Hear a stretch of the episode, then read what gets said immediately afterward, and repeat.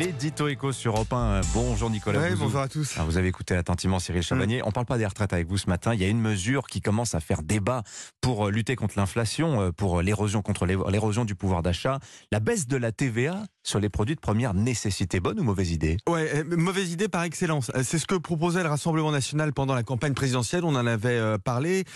Et là, c'est le gouvernement espagnol qui a, pour ainsi dire, relancé le débat en, en Europe, puisque le gouvernement espagnol a décidé de mener cette stratégie pour lutter contre l'inflation. Alors, en Espagne, la TVA est à 4% sur les produits de première nécessité. Elle sera totalement supprimée. hein. donc, ça concerne, pour être précis, le pain, le lait, le fromage, les fruits et les légumes. Et sur l'huile et les pâtes, où elle est à 10%, elle passera à Hmm. 5%. Je rappelle que c'est 5,5 hein, en France hein, sur les produits de première nécessité. Ouais. Baisser euh, le taux encore, donc en dessous de 5,5, quel impact ça peut avoir? Bah, un impact euh, marginal hein, pour un coût euh, élevé. Déjà, il y a une première question. Quelle est la part de la baisse de la TVA qui se répercute dans les prix?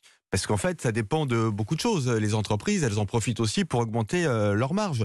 Ça dépend de la concurrence. S'il y a beaucoup de concurrence sur un marché, en effet, ça peut se répercuter dans les prix. Mais si la situation financière des entreprises est dégradée, elles vont essayer euh, d'augmenter euh, leurs marges.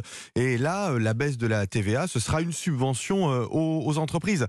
En fait, quand on regarde les études, on voit que on a à peu près la moitié de la baisse de la TVA qui se répercute dans les prix. Ça veut dire qu'aujourd'hui, on a une inflation sur les produits alimentaires, par exemple, qui est de l'ordre de 15% euh, Oui. à peu près. Ben, on passe de 15% à 13%. Donc, vous voyez que ça fait pas une euh, Oui. différence euh, importante. On mais avec l'exemple de la restauration, hein, par Ah, exemple. hein. Absolument, il y a une dizaine d'années, euh, avec un coût très important pour les finances publiques.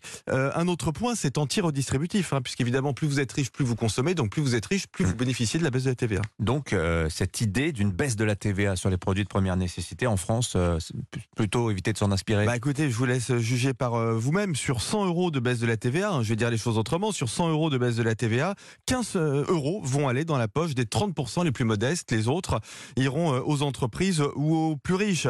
Euh, il est beaucoup plus efficace de baisser l'impôt sur le revenu sur la première tranche ou d'augmenter la prime d'activité pour cibler les gens qui euh, travaillent. À mon avis, ça sert à rien d'importer les bêtises des autres. Notre propre production d'âneries économique made in France est suffisante. Merci beaucoup, Nicolas Bouzou. Bonne journée à vous. 7h24.